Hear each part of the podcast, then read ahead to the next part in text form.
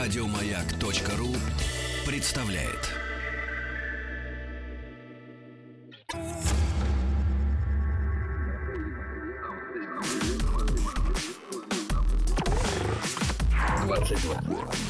Объект 22.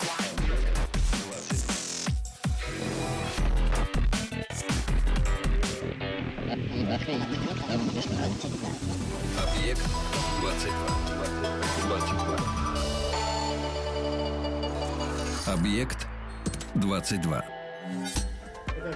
Это объект 22 и научные бои.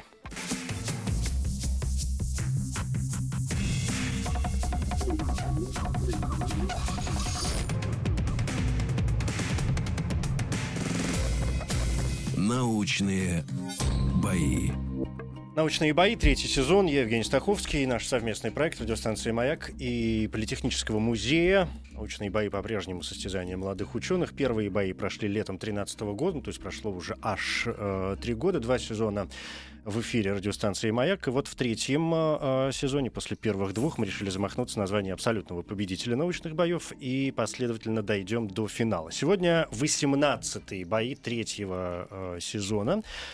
Почти юбилейные 50-е бои в эфире в общей сложности. Не знаю, поможет ли эта цифра каким-то образом нашим сегодняшним участникам. А тему мы решили сегодняшних боев обозначить как прошлое и будущее человека. И вот главные действующие лица. Это Василий Новиков, археолог, кандидат исторических наук, сотрудник археологической экспедиции Гнездова, председатель правления АНО. Вот это мне очень всегда нравится. Историко-археологический центр Гардарика. Василий, здравствуйте. Здравствуйте. Да, и Валерий Ройзен, физик, младший научный сотрудник и аспирант лаборатории компьютерного дизайна материалов МФТИ. Валерий, здравствуйте. Добрый вечер. Да. Ну, вот здесь, мне кажется, как-то сразу приблизительно становится понятно, почему мы говорим о прошлом и будущем человека. Что-то мне подсказывает, что археолог, видимо, будет рассказывать о прошлом, а физик и вот эти весь компьютерный дизайн материалов, видимо, о будущем. Но вдруг будут какие-то сюрпризы. Я ж понятия не имею. Вдруг все пойдет как-то совсем иначе. Но, тем не менее, коротко о правилах, прям в 2 словах. У каждого 10 минут для рассказа. У нас финал, и более того, мы вышли уже в какая-то у нас 1/6 сейчас происходит. Я уже сам запутался, но у меня есть помощники, которые, славьте Господи, за этим следят. 5 минут первых на выступление сольного, такого чистого времени. Следующие 5 минут я со своими вопросами. В конце концов, оппонент тоже будет возможность задать коллеге какой-либо вопрос. То есть попытаться его всячески завалить, конечно. Уже ни о какой дружбе тут ближе к настоящему финалу быть речи не идет. Ключевой момент — рассказать так, чтобы это было понятно не только тем, кто погружен в тему с головой, но и нам, простым смертным. Прежде чем я расскажу о голосовании, а победителя мы традиционно выбираем с помощью народного человеческого голосования, давайте выясним, кто из вас сегодня будет выступать первым, а кто вторым. Генератор случайных чисел, любое число от 1 до 100. Кто ближе, тот и первый. 32. 61. Мне всегда интересно, но вот вы же не первый раз, да? Во-первых, участвовали в своих вот этих сезонах, в своих каких-то давних играх. Потом были вот эти предварительные у нас бои уже 3-го сезона. И мне каждый раз интересно, откуда берутся эти цифры, эти числа? Ну, они что-то значат для вас? Или это просто какая-то случайность вдруг, что-то подсознательное? Ну, я прожил первые, наверное, лет 14 жизни в 32-м доме. Вот. Мне каждый раз хочется сказать 32. Когда вы просите назвать случайное число, мне в голове что-то крутится. Скажи 32, скажи. Понятно, да, все, конечно. Мне нравится генератор случайных чисел, поэтому абсолютно он включается в голове. И 60. То есть у археологов свой генератор случайных чисел. Внедрен в голову. Сейчас мне нужно самому посчитать, хотя у нас же есть физика. Физики, видимо, хорошо понимают и в математике. Выпало число 44. Это значит, что... Валерий, 32 ближе ведь, да, чем 61 к 44. Да. 32, 44, 12, 44, 61, 17. Значит, вы выступаете сегодня первым. Физика, значит, будущее, видимо, человечества. А Василий, вы второй. Теперь о голосовании, потому что вот это распределение, оно тоже важно. Во-первых, работает официальное сообщество радиостанции «Маяк» ВКонтакте. Заходите, присоединяйтесь. Там прямо на главной странице уже все. Объект 22, научные бои. говорит вам Евгений Стаховский, но я так цитирую уже великих, что называется. И два, кто вам понравился больше? Простой вопрос. Два имени: Василий Новиков, Валерий Ройзен. И СМС-портал, короткий номер 5533.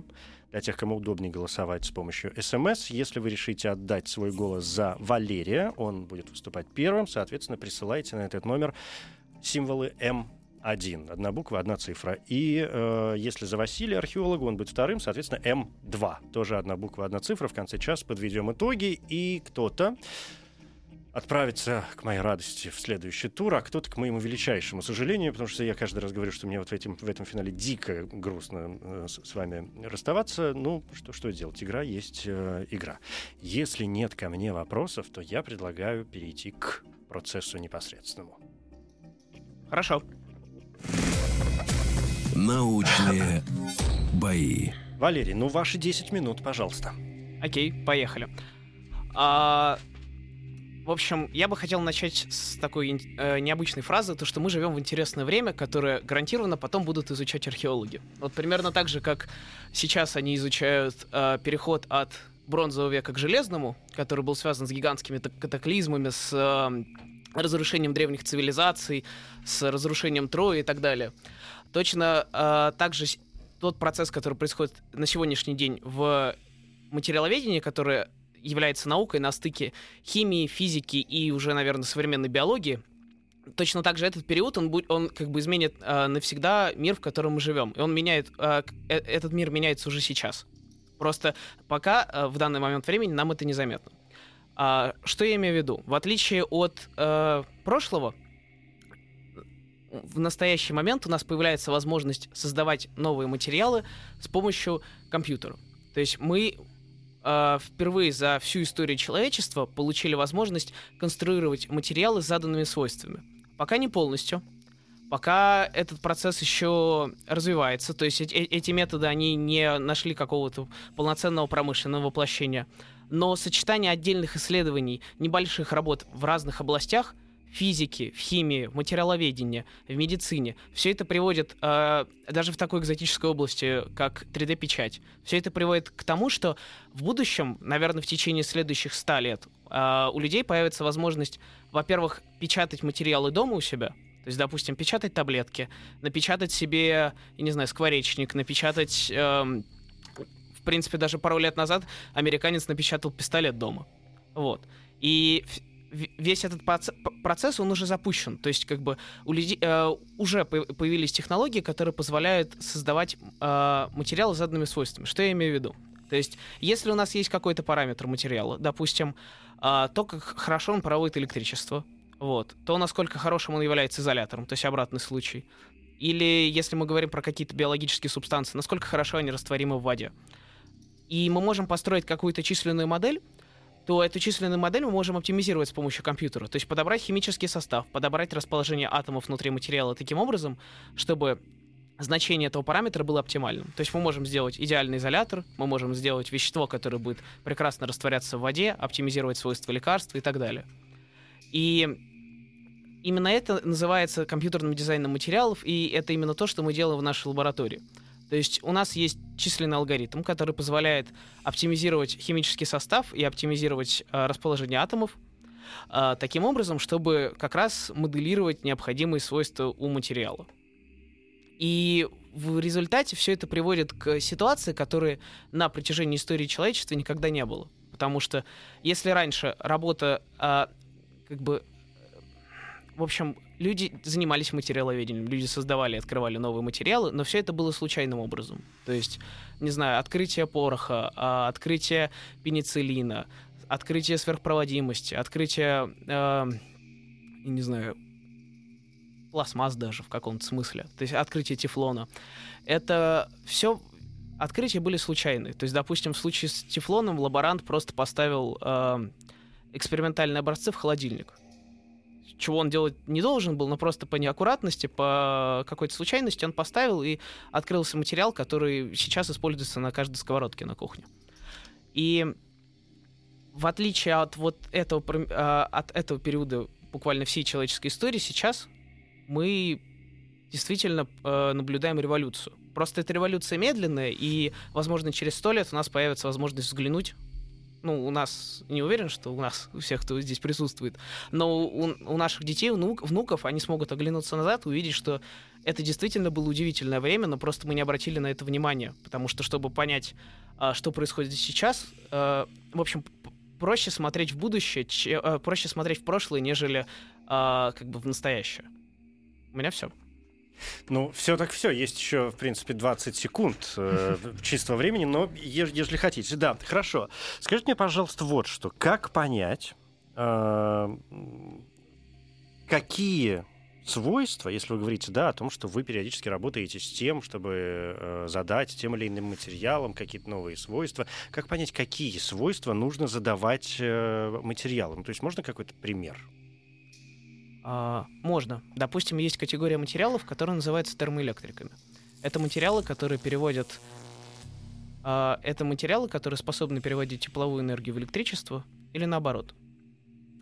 Это интересно, допустим, для создания переносных аккумуляторов, которые, например, вы засовываете в костер, коробочку, вот, и она заряжается электричеством. В принципе, это удобно для каких-то походников, для туристов. А с другой стороны, это удобно для промышленности, потому что мы можем засунуть такую штуку в трубу ТЭЦ, у которой очень большие потери тепла, и получать дополнительный источник энергии получить. Ну, вот. То есть это своего рода и такие своеобразные, может быть, не очень заметные невооруженному взгляду, но революционные процессы в энергетике. Да. И такие материалы известны, на самом деле, если я не ошибаюсь, точно с начала XIX века. Проблема была в том, что у них довольно низкий коэффициент полезного действия. И чтобы мы могли начать свою работу и подобрать материал с хорошими термоэлектрическими свойствами, нужна какая-то математическая модель, которая описывает физические процессы, которые происходят внутри материала. Если мы в состоянии это описать, а на сегодняшний день мы в состоянии это описать, то мы можем подобрать какой-то набор параметров, 1, 2, 3, условно говоря, то есть, которые в процессе работы нашего метода мы будем оптимизировать. Да, понятно.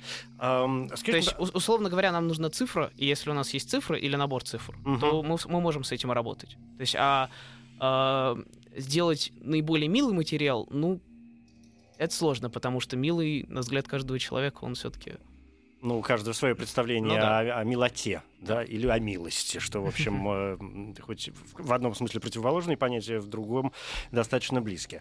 Вы занимаетесь компьютерным дизайном материалов. Само слово «дизайн» подразумевает, в таком широком сознании, действительно, создание некой формы, чего-то нового, интересного, привлекательного и вообще формирование, да, некой субстанции или процесса, допустим, что, в общем, тоже можно назвать дизайном. Но сотворить нечто, не знаю, нарисовать, придумать, да, понять, что нужно, это полдела. Допустим, вы сделали какой-то материал. Потом же, насколько я понимаю, необходимо проверить, насколько он соответствует тем свойствам и тем функциям, которые вы старались в него заложить в момент работы. Да, безусловно. На самом деле, возвращаясь к первой части вашего вопроса, дизайн — название нашей лаборатории, это от английского «конструировать». Да. То есть мы конструируем материалы. Переходя ко второй части... Да, действительно, результаты нашего компьютерного исследования, их обязательно нужно подтверждать экспериментально. Разница только в том, что на сегодняшний день численные модели стали настолько мощными и аккуратными, что мы можем направлять работу экспериментальной лаборатории. Что это значит? Это значит, что, допустим, в прошлом, как я приводил пример с тефлоном, или есть пример с пенициллином, когда... Создатель пенициллина просто забыл чашку Петри на подоконнике. Туда попали споры плесени, и он заметил, что, оказывается, культура бактерий, она погибает из-за того, что туда попала плесень. И есть еще масса примеров подобного рода открытий. Вот. И суть в том, что в прошлом новые материалы открывались либо за счет случая, либо тупым перебором массы возможных вариантов. Это был действительно тупой перебор. А теперь вы прицельно бьете. Да, теперь мы можем бить прицельно, мы можем сказать, проверьте вот это и вот это. И, скорее всего, и обычно так и оказывается, то есть, не знаю, в 90% случаев, да, оказывается, что мы были правы. Угу. Ну, то есть, бывают промахи, конечно. Но бывают промахи, безусловно. Как, или, точнее говоря, куда все это передается потом? Ну, или даже вот как, спрошу. У меня есть такое какое-то представление, не знаю, насколько соответствующее действительности, что ведь одни материалы, ну, скажем, новый материал, он все равно создан из каких-то уже имеющихся знакомых материалов и какого-то, может быть, их соединения. Или это какой-то другой процесс? Нет, это другой процесс. Таблица Менделеева известна. Ну, то есть открывают новые, безусловно, символы, но они новые символы, да. Но тот набор, которым мы оперируем, он, в общем, довольно давно известен. Вот. И, по сути, это в каком-то смысле кулинария, потому что мы берем готовый набор элементов и пытаемся из них слепить что-то новое. Опять же, представляется, что это как химический какой-то процесс, а не, да, а не физический. Нет, это в основе этого процесса лежит физика, безусловно. Угу. Вот. Но дальше это описывается с помощью законов химии, можно пойти еще выше и снова вернуться к физике, как ни странно, но это, допустим, если мы говорим о композитных материалах, типа фанеры, то есть где есть несколько слоев, и такие материалы будут обладать новыми механическими свойствами. То есть тут получается междисциплинарная область, в которой сложно сказать, что это химия. То есть вы заняты своим, есть еще люди, например, химики, которые заняты своим делом. Да, есть профессиональные материаловеды, которые заняты своим. Есть даже биологи, которые потихоньку начинают тоже примыкать к этой области. Биология — это важно. Да, 10 минут у нас истекли. Спасибо большое. Это Валерий Ройзен, физик, младший научный сотрудник и аспирант лаборатории компьютерного дизайна материалов МФТИ. Василий, я к вам. Теперь у вас есть возможность, коллеги, задать вопрос. Я думаю, не успел. Но у меня вопрос такой, на самом деле, тоже взгляд в будущее. Вот сейчас мы знаем, что 3D-принтеры — это как самое современное достижение человека, который из ничего позволяет сделать что-то. Да? То, из чего это происходит, это такой провод пластиковый, не мне вам рассказывать, он разнообразный. А как вы полагаете, через 10, 20, может быть, через 100 лет, в формате чего будет этот... базовый материал, он может быть неким универсальным материалом, как, знаете, универсальная материя, из которой делается все. Или все-таки это будет, знаете, такой, пришел в магазин, значит, мне 2 таблетки надо, я беру эту красненькую жидкость, из этого я беру эту металлическую пыль, а это я беру это. Или все-таки есть какая-то тенденция прийти к универсализму такому, когда что-то одно, и из него вообще все. Как в фантастических романах. Я понял вопрос, спасибо. На самом деле тенденция скорее обратная. То есть у нас действительно тенденция в сторону большей специализации. Да, то есть разделение материала. Да, то есть материалы для решения конкретных задач, которые создаются из условно из этой специальной красной жидкости. Я думаю, что в будущем это скорее будет похоже на поход в магазин и значит, мне картридж, пожалуйста, с натрием, значит, 2 картриджа с хлором и так далее. Но мы сейчас занимаемся, в общем, тем же самым, только это называется, я не знаю, соль, помидор, рубашка. Это все равно состоит из каких-то химических элементов, как и человек, в общем. Ну, в общем, да. Но просто будут материалы, которые созданы для решения задач, для идеального решения задач в каждой специфической области. Я об этом. То есть в этом универсализм может быть. Какой-то. Я правильно же понял ваш вопрос? Да, что вы говорите о вероятности появления некоего универсального материала, как пластилина, из которого можно потом уже лепить все, что угодно. Да? И то есть... Нажал на кнопку на приборе. И оно вылепилось. Еще лучше само, если все это происходит, конечно, да. Понятно, да. Хорошо, спасибо, Валерий Ройзен, первый сегодня участник. Передохнем, наверное, немножечко и продолжим научные бои. Впереди выступление второго участника, археолога Василия Новикова. Объект 22.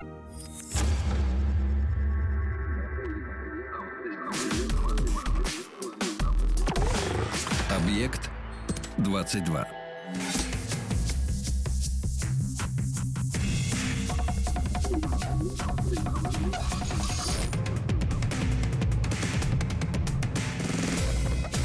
Научные бои. Это «Научные бои». Я Евгений Стаховский. Сегодня 18-е бои 3-го сезона, в котором мы взмахнулись названием абсолютного победителя научных боев. Сегодня 50-е бои в эфире в общей сложности. Нас так забрезжил уже такой финал финалов. уже приблизительная дата наметилась, но пока не буду раскрывать всех карт. В общем, для тех, кто следит за этим процессом, ее не так сложно высчитать. Но, тем не менее, прошлое и будущее человека сегодня наша тема. Позади выступление физика Валерия Ройзена. Он рассказывал о новых материалах, о том, как их производят, насколько это сложный процесс, и главное, что дальше, что дальше.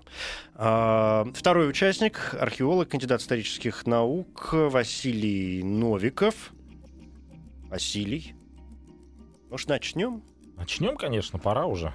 Пора. Научные бои. Ваши 10 минут, пожалуйста. Я уже говорил, когда выступал и рассказывал об археологии, что археология — наука развивающаяся. Она интегрирует в себя современные технологии и даже порождает новые направления. Одно из таких новых направлений, как ни странно, до недавнего времени его не было, это так называемая военная археология. Сегодня о ней пойдет речь. Поскольку, как мы знаем, и многие знают, что археология в основном работает, как один из важных предметов, это именно вещи, которые оставляет после себя человек, теряет, в том или ином виде бросает в землю, то именно с ними, именно они могут нам рассказать ту или иную историю. Почему о военной археологии? Сегодня погрузимся в прошлое недалекое героическое нашей Родины и поговорим о Бородинском сражении внезапно. Как ни странно, вроде прошло совсем немного лет, 1812 год, но археология работает уже и здесь. Почему? История очень простая, она короткая. Когда мы изучаем Бородинское сражение, любой человек, он сталкивается с тем, что есть огромное количество данных, есть сведения, записи, карты, схемы, воспоминания. Есть одна проблема, они часто противоречат друг другу. А события, конкретно Бородинское сражение, является для каждого сердца человека в России, наверное, какую-то отклик находит. И, соответственно, когда встает вопрос о том, а что же было на самом деле, грандиозное сражение, археология здесь отвечает на многие вопросы. Более того, она не просто уточняет историков, она их опровергает, потому что археология беспристрастна. Какой же предмет может помочь археологу, а потом и историку, понять, что же происходило на поле этого грандиозного сражения? Казалось бы, странно, пуговица. Простой маленький предмет. Все вы знаете батарею Раевского. Слышали, во всяком случае, центр сражения, где происходили основные боевые действия, во всяком случае, в центре армии, где французские генералы брали эту батарею Раевскую, героически обороняли и так далее, так далее. Так вот, изначально есть информация о том, что батарею Раевского взяли, на этом была поставлена точка в сражении, была грандиозная ничья и так далее. Но археология нам рассказывает совершенно иную историю. Как оказалось, утром один из французских генералов проводит атаку на батарею Раевского. Батарея Раевского находится в центре русской армии, и по истории мимо проходящий генерал Ермолов видит то, что батарея Раевского пала, собирает окружающие войска и отбивает. История вполне себе законченная. Археология, благодаря систематическому подходу и планшетному поиску, специальному методу, который именно характерен для военной археологии, собирает пуговицы французской армии, которые имеют номера. А также она собирает пули разных типов, от разных ружей, которые позволяют археологу, в частности, реконструировать вплоть до минуты ход боя. Вплоть до того, как и где стояли войска, как и где стояла пушка, которая стреляла. И оказывается, что первый удар французской армии в центр русской армии был практически роковым. То есть этот удар, который, казалось бы, остановился в центре, рассек русскую армию практически пополам. И то, что сделал генерал Ермолов, это фактически такой подвиг, который остановил и мог остановить разгром русской армии. Более того, все историки, когда узнали об этом, они очень удивились, сказали, что это не так, этого не может быть. А потом один из историков подошел к руководителю экспедиции, Олег Двореченский, который работает с военной археологией, и сказал ему: Олег, вы знаете, вы оказались в итоге правы. Потому что было воспоминание очень ангажированного французского военного, который написал о том, что вот в тылу русской армии мы вели сражение, ему никто никогда не верил. Ангажированный. А оказалось, что это правда.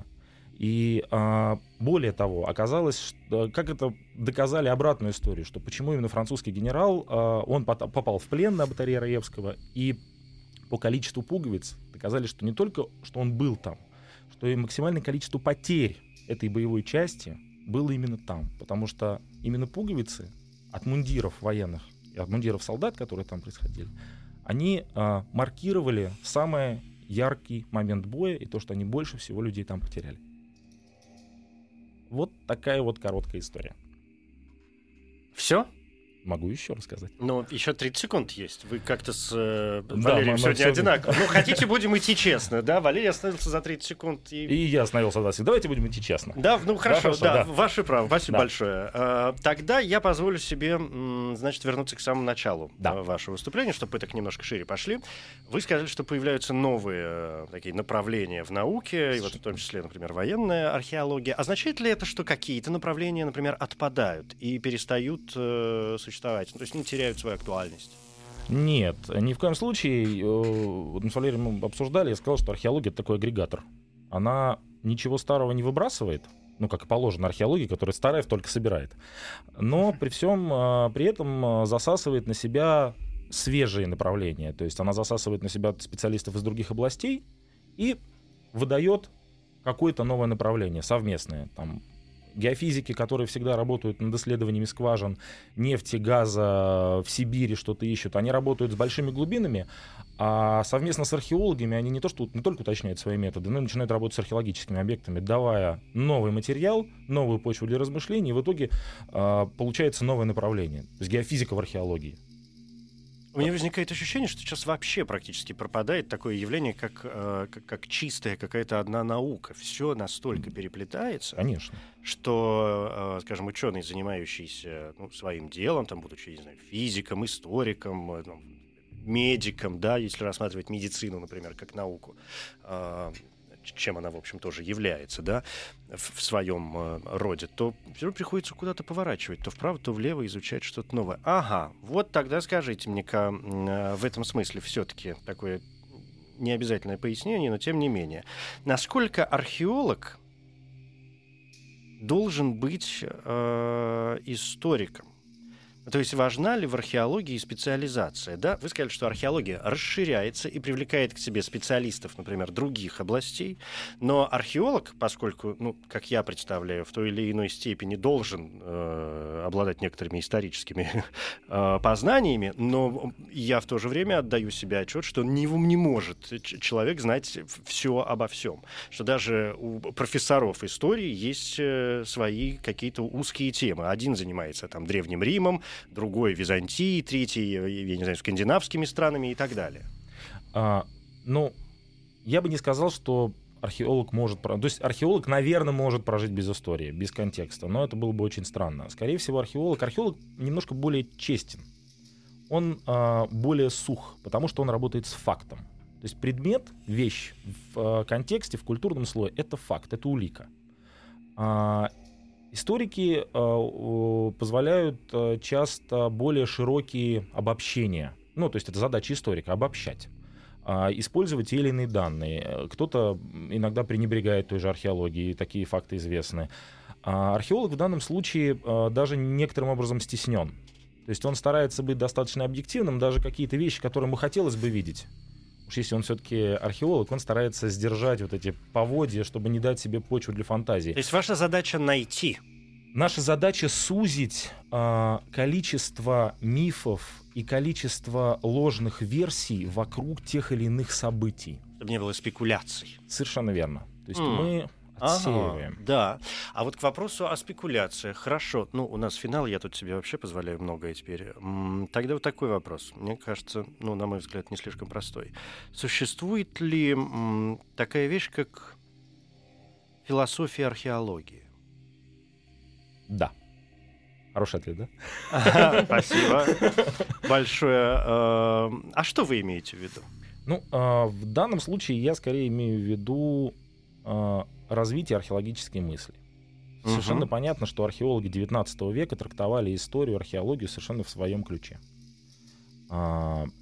опираясь на какие-то небогатый багаж знаний. Да. Со временем мы можем говорить о том, что есть европейская школа археологии, российская школа археологии, американская школа археологии. У всех разный подход.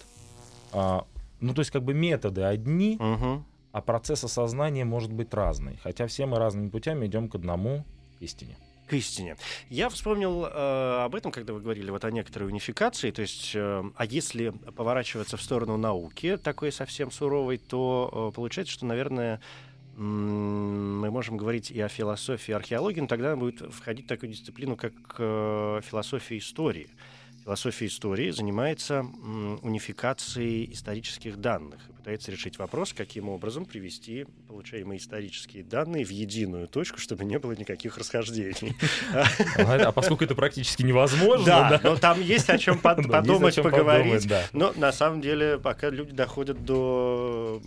очень интересных, конечно, моментов, и оказывается, что это почти возможно уже сегодня. Но я понял, чем вы, последний вопрос, чем вы пользуетесь сейчас? Какие-то метелочки, компьютеры? И метелочки, и компьютеры, и квадрокоптеры, и 3D-принтеры, и компьютеры различной сложности, и программы трехмерного моделирования, и георадары, и приборы геомагнитного поиска, электротомографы. Спасибо. Все. Спасибо большое. Все. Спасибо. Василий Новиков, археолог. Валерий, ваш вопрос. Сначала я хотел бы поблагодарить Василия за выступление, потому что это потрясающе. Во-первых, потрясающе то, что археология — это едва ли не самая технологичная наука. Как выяснилось только что. Стараемся. И это на самом деле очень приятно осознавать, что вот есть дисциплина, которая настолько активно вбирает в себя новые технологии. А вторая вещь, то, что можно настолько детально реконструировать событие, которое произошло 200 лет назад. То есть вот буквально по минутам расписать, как, где находились люди, это впечатляет. И в связи с этим у меня вопрос, как бы касающийся, наверное, философии науки. Да? Давайте шире возьмем. Вот. У нас в российском обществе принято делить на науки на технические и гуманитарные. И считается, что вот одни точные, а вторые, они якобы, как бы это красивые пассы руками, рассуждения, не знаю, о поэзии Пушкина, условно говоря. Вот, и как бы резюмируя то, что вы сказали, получается, что археология на самом деле наука точная, потому что она работает с конкретным событием, которое было, она его анализирует и способна точно и объективно описать, как это происходило. И вот как на ваш взгляд? То есть получается, что вот это деление на технические и гуманитарные науки приводит к тому, что археология в каком-то смысле это техническая наука? А с другой стороны, вполне себе гуманитарные. Да, вот мы сейчас целую лекцию про Бородино послушали. Да, но замечание совершенно... Спасибо за замечание, совершенно справедливо. Да, а вот ответ Василий Новиков сможет дать только через 1 минуту.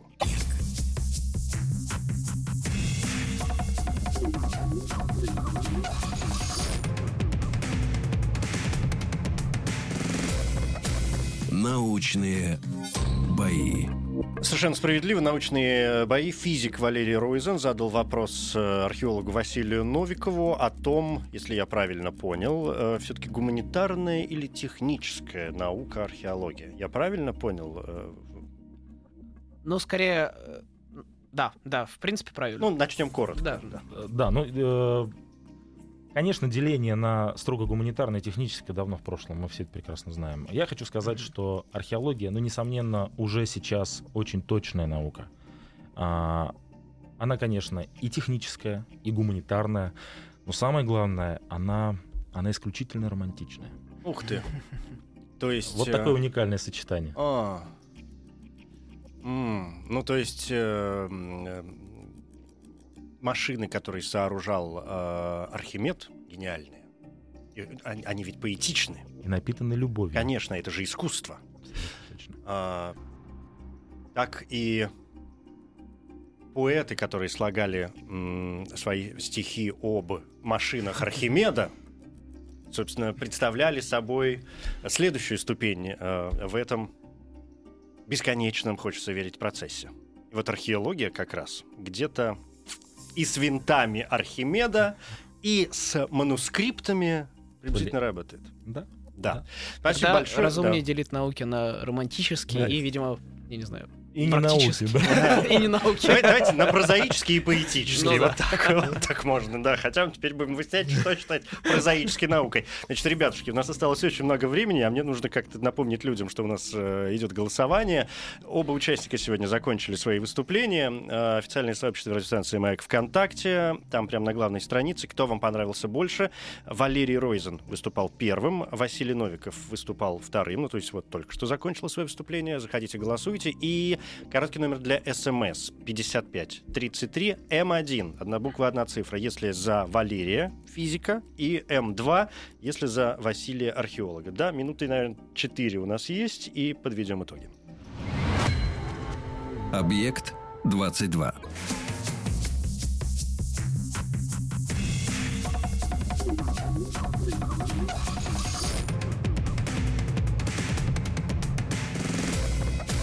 Научные бои. Мне осталось, оказывается, всего 35 секунд для того, чтобы, во-первых, сказать «стоп» и напомнить, что все цифры, которые я буду видеть сейчас, буду считать окончательными. Спасибо всем проголосовавшим. И еще секунд 10, наверное, для того, чтобы я смог посчитать то, что я вижу в ВКонтакте, и то, что я вижу на СМС-портале, для того, чтобы объявить победителя сегодняшнего этапа третьего сезона научных боев. Ну... Пожалуй, да. И победителем, значит, продолжателем славных традиций объявляется Василий Новиков. Василий, я вас поздравляю. Валерий, спасибо большое. Вы блестяще выступали и... Сам процесс... Знаете, вы как сборная Исландии сейчас. Но, правда, для меня вполне ожидаемо. Да, спасибо большое. Спасибо. Объект 22. Еще больше подкастов на радиомаяк.ру.